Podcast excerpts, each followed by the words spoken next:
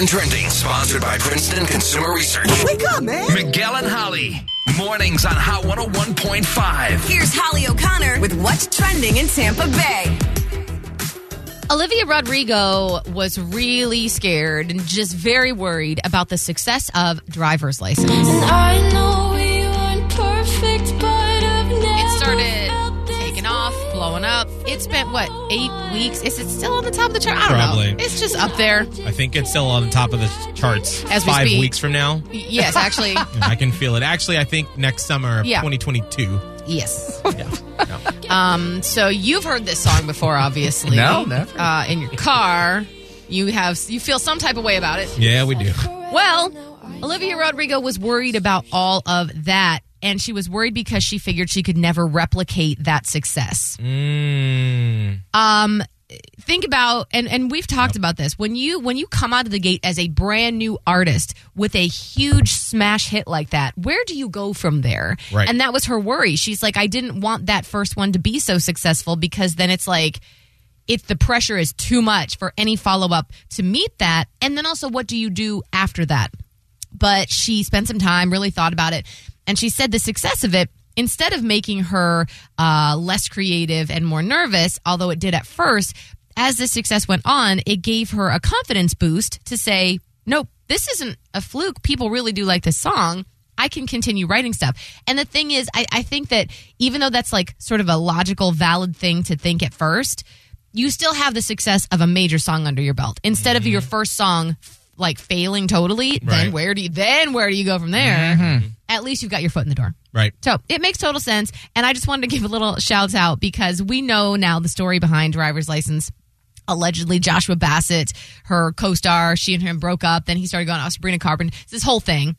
Josh bassett recently put on his Instagram stories about her new song, Deja Vu. He was like super late on this, but I love this song so much, Olivia Rodrigo. He said, The world better watch out for the album. And so it looks like mm.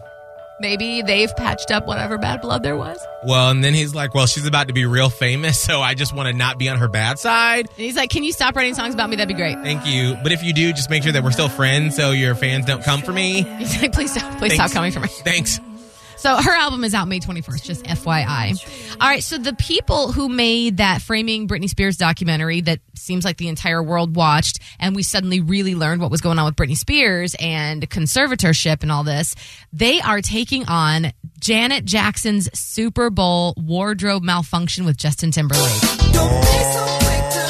If you recall, this is the the infamous song that they were singing. Justin was singing, and there's a line "Gonna have you naked by the end of this song," and then I, sorry, but then he ripped her shirt off, and then it was like boob to the world. Yes. So that same uh, company, that same production company, is doing this documentary. I don't know what they're gonna have for uh, like an hour's worth of stuff about this one Super Bowl incident, but apparently they have enough to do something with it. Well, I've heard a couple of reports recently that it's not what we thought it was because the whole line that everyone had back in the day was it was an accident that like Janet didn't know it was happening. Right. He just was in the moment and it happened and it was all like a surprise and it was like, oh, my gosh. But now, over the past maybe year or two, I've been hearing more and more that Janet didn't know he was doing it, but there was a plan for Justin to do it. Right. But who knows? And Who so knows? maybe they'll explore that. I had heard before that he had planned to do it, but it wasn't supposed to go all the way. Like it wasn't supposed to be bare breast. Right. It was supposed to be like part of the outfit came off, but not the whole thing. Mm. Whatever the case may be, that's where we got the term wardrobe malfunction. Mm-hmm. So interesting Hmm. that they're putting work into this documentary. Just a little heads up on that. That's what's hot and trending with Miguel and Holly. All right, it is 7:04 and we have a new blown off happening at 7:40, but Holly had the most awkward person ever. Ah. Give her a compliment